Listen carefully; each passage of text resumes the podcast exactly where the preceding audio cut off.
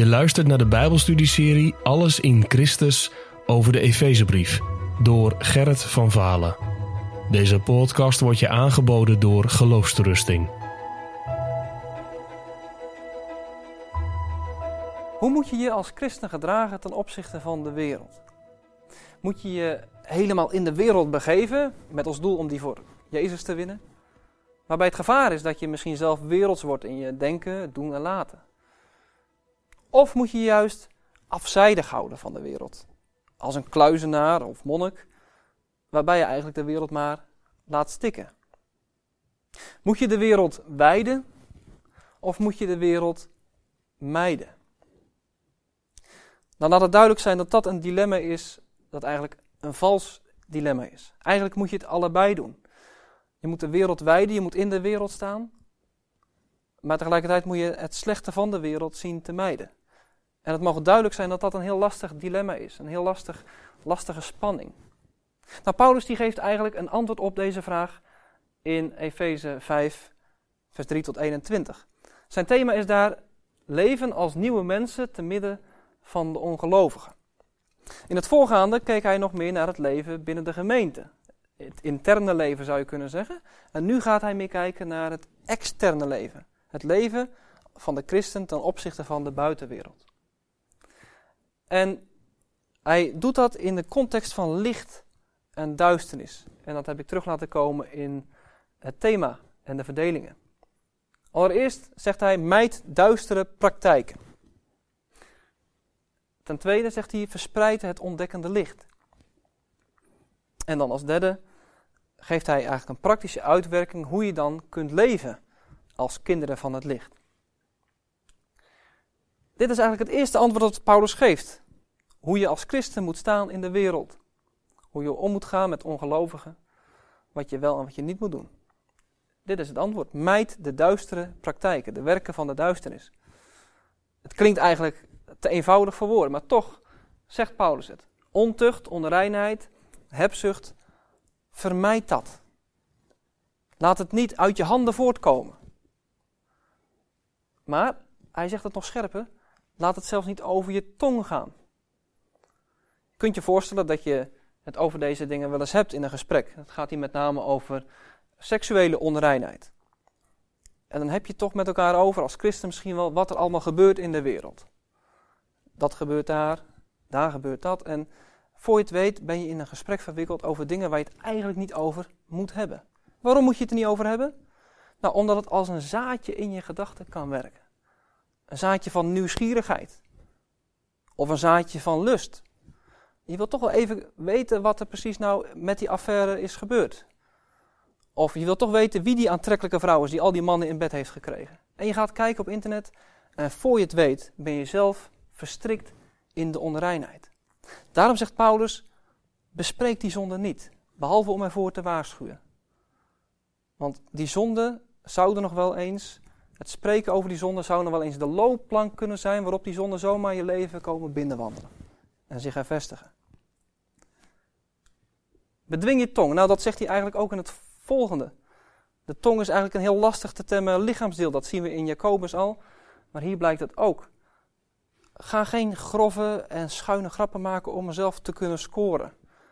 Maar zeg God de dank. Geef hem de dank. Gebruik je tong eigenlijk, dat zegt Paulus eigenlijk, gebruik je tong voor datgene waarvoor die geschapen is. Om God groot te maken, om hem de dank te brengen. Maar er zit nog meer achter deze oproep tot dankzegging. De Bijbel die zegt nergens dat seksualiteit verkeerd is, dat het vies is, dat je het er niet over mag hebben. Paulus zegt dan eigenlijk, als je het over die goede gaven van God wil hebben, laat het dan in een houding van dankbaarheid gebeuren, waarbij je God de dank geeft voor al zijn goede gaven. Dat is het eerste antwoord. Mijd de werken van de duisternis. In het volgende gaat Paulus drie opdrachten geven, die allemaal te maken hebben met specifiek de omgang met ongelovigen. En dat zien we allereerst bij de eerste oproep. Hij zegt: Doe niet mee. Dat zien we bijvoorbeeld in uh, vers 7. Hij zegt daar: Wees hun metgezellen niet. Nou, wie is dan die hun? Dat zie je in het vorige vers. Het gaat over de kinderen van de ongehoorzaamheid. Mensen die niet door God zijn bekeerd, mensen die ongehoorzaam zijn tegenover God. Je moet niet hun metgezellen zijn. Dat is natuurlijk koor op de molen van mensen die denken: ik moet mij uh, afzijdig houden van elk contact met een ongelovige. Ik moet niet met die mensen omgaan. Ik moet niet komen waar zij komen. Enzovoort. Maar dat is niet wat Paulus hier eigenlijk wil zeggen. Dat is te makkelijk.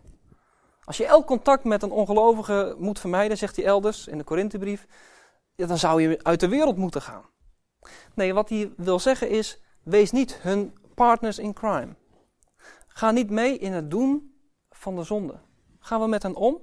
Zoek wel het contact. Maar op het beslissende punt, waar zij een andere weg gaan in het doen van de zonde, ga dan niet mee. Trek niet samen op in het doen van hun zonde. Tweede opdracht is heel positief getoonzet. Wandel als kinderen van het licht. Hij zegt in vers 8: U was voorheen duisternis, maar nu bent u licht in de Here. Wandel als kinderen van het licht. Wees wie je bent. Je bent licht geworden. Laat het ook zien in je levenswandel. Laat het licht zich verspreiden. Straal het licht uit door je daden. Nou is licht, dat zul je misschien wel weten, in de Bijbel staat dat voor het moreel zuivere, het reine, het goede. En de duisternis staat voor het kwade, het slechte, het vernietigende. Paulus zegt: leef moreel rein. Door de Heilige Geest leef een zuiver leven. Als kinderen van het licht. De derde opdracht is wellicht wat lastiger. Niet meedoen. Oké. Het licht verspreiden, wandelen als licht, is al lastig genoeg, maar je kunt het je voorstellen. Maar dan deze, ontmasker de werken van de duisternis. Neem niet deel aan die onvruchtbare werken, maar ontmasker ze veel eer. Hoe moet, hoe moet ik me dat voorstellen? Moet je dan als een christen bedweterig rond gaan lopen op de wereld en iedereen maar bestraffen die een zonde doet? Overal met dat wijsvingertje opgeheven staan. Dit mag niet en dat is verkeerd. Is dat de bedoeling van wat Paulus hier zegt? Je moet overal de zonde ontmaskeren. Ik denk niet dat hij dat op die manier bedoelt. Let er eens op in welke context deze opdracht staat. Neem bijvoorbeeld weer vers 8. Wandel als kinderen van het licht. Leef als kinderen van het licht. Je daden zijn dus heel belangrijk als het gaat om het ontmaskeren van de duisternis. Denk eens aan het voorbeeld van Jezus zelf. Hij ontmaskerde de duisternis. natuurlijk was hij af en toe scherp in zijn bewoordingen. Maar meestal kwam die duisternis vanzelf openbaar als hij leefde met zijn lichtgevende daden. De geestelijke leiders bijvoorbeeld staken schil bij zijn licht af. Ze kwamen in verzet. En ze werden openbaar als kwaaddoeners. Juist omdat ze dat licht niet konden verdragen. Het gaf een reactie. Dat bedoelt Paulus als het ware met deze opmerking. Ontmasker ze door zelf als licht te leven. Dan komt de duisternis vanzelf openbaar als duisternis. Dan hoef je niet bedweterig overal klaar te staan. Natuurlijk mag je je zegje doen, maar vooral dit. Wees zelf licht. Dan zul je ook ontdekkend kunnen werken voor anderen. En dat is niet voor iedereen prettig. Duisternis heeft wat dat betreft de neiging om zichzelf terug te trekken. Het kan het licht niet in zijn greep trekken, in zijn greep krijgen, dus het trekt zich terug. Er staat in Johannes 3, vers 20: En ieder die kwaad doet, die haat het licht en komt niet tot het licht, omdat zijn werken niet ontmaskerd worden. De duisternis haat het licht en zal zich zoveel mogelijk terugtrekken. Maar als je dat wel doet, als je ontmaskerend werkt, dan kan het ook zomaar zijn dat je het volgende krijgt. Dat alles wat openbaar wordt, licht is. Wat wil dat zeggen? Dat wil zeggen dat de delen die vroeger duisternis waren, de ongelovigen die liever in de duisternis verkeerden, terwijl ze in contact komen met het licht, zelf ook licht kunnen worden. Dat ze door Gods genade worden getrokken tot zijn wonderbaar licht. Dat kan ook gebeuren. En daarom, ik zei drie oproepen, maar Paulus geeft er eigenlijk een vierde bij, die je er wel in moet horen. En dat is, geef het licht ook door. Zorg ervoor dat jouw licht ook anderen aansteekt met het licht der wereld. Met Jezus zelf. En dat ze wakker worden en dat ze Hem zien schijnen. Dan de praktische uitwerking van het wandelen als kinderen van het licht. Heel kort zien we in de, het restant van dit hoofdstuk, of van deze pericoop, zien we vier hoofdoproepen staan. Allereerst zegt Paulus, leef nauwkeurig en niet slordig. Als je slordig leeft, kun je er eigenlijk voor zorgen dat je licht maar heel troebel wordt. Dat het eigenlijk niet helder is. Leef nauwkeurig. Leef dicht bij God. Maak ook zo goed mogelijk gebruik van je tijd. Natuurlijk geldt dat in het algemeen, maar in het bijzonder met de omgang met ongelovigen is dat heel belangrijk. Dat je zo goed mogelijk gebruik maakt van elke gelegenheid om het licht te verspreiden en hen over God te vertellen. Het derde is, probeer Gods wil te begrijpen. Juist in die omstandigheden waar Gods wil eigenlijk helemaal niet duidelijk is. Wat moet ik doen? Onderzoek dan biddend en speurend het woord van God, wat wordt genoemd de lamp voor de voet en het licht op je pad.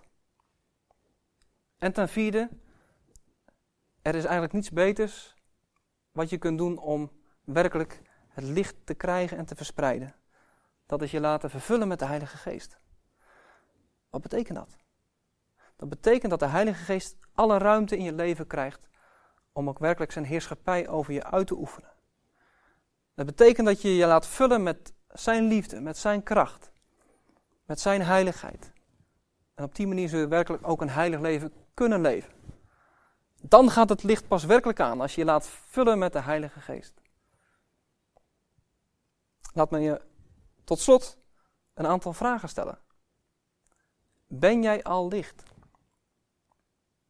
En als dat zo is, wandel je ook als licht? En de derde vraag, zit je dan ook genoeg dicht bij de duisternis om ook werkelijk daar je licht te kunnen verspreiden?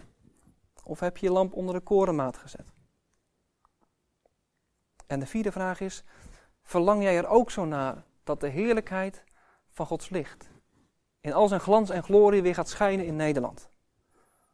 Als dat zo is, trek je dan niet terug, maar zing dit volgende lied van harte mee.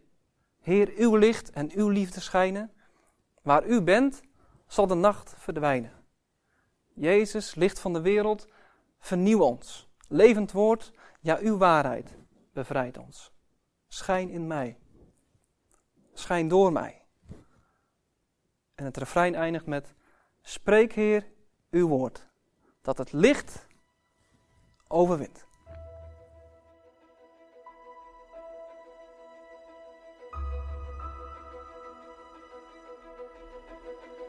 Je luisterde naar een podcast van Geloofsterusting. Wil je meer luisteren, lezen of bekijken? Steun dan onze missie en ga naar de website geloofsterusting.nl.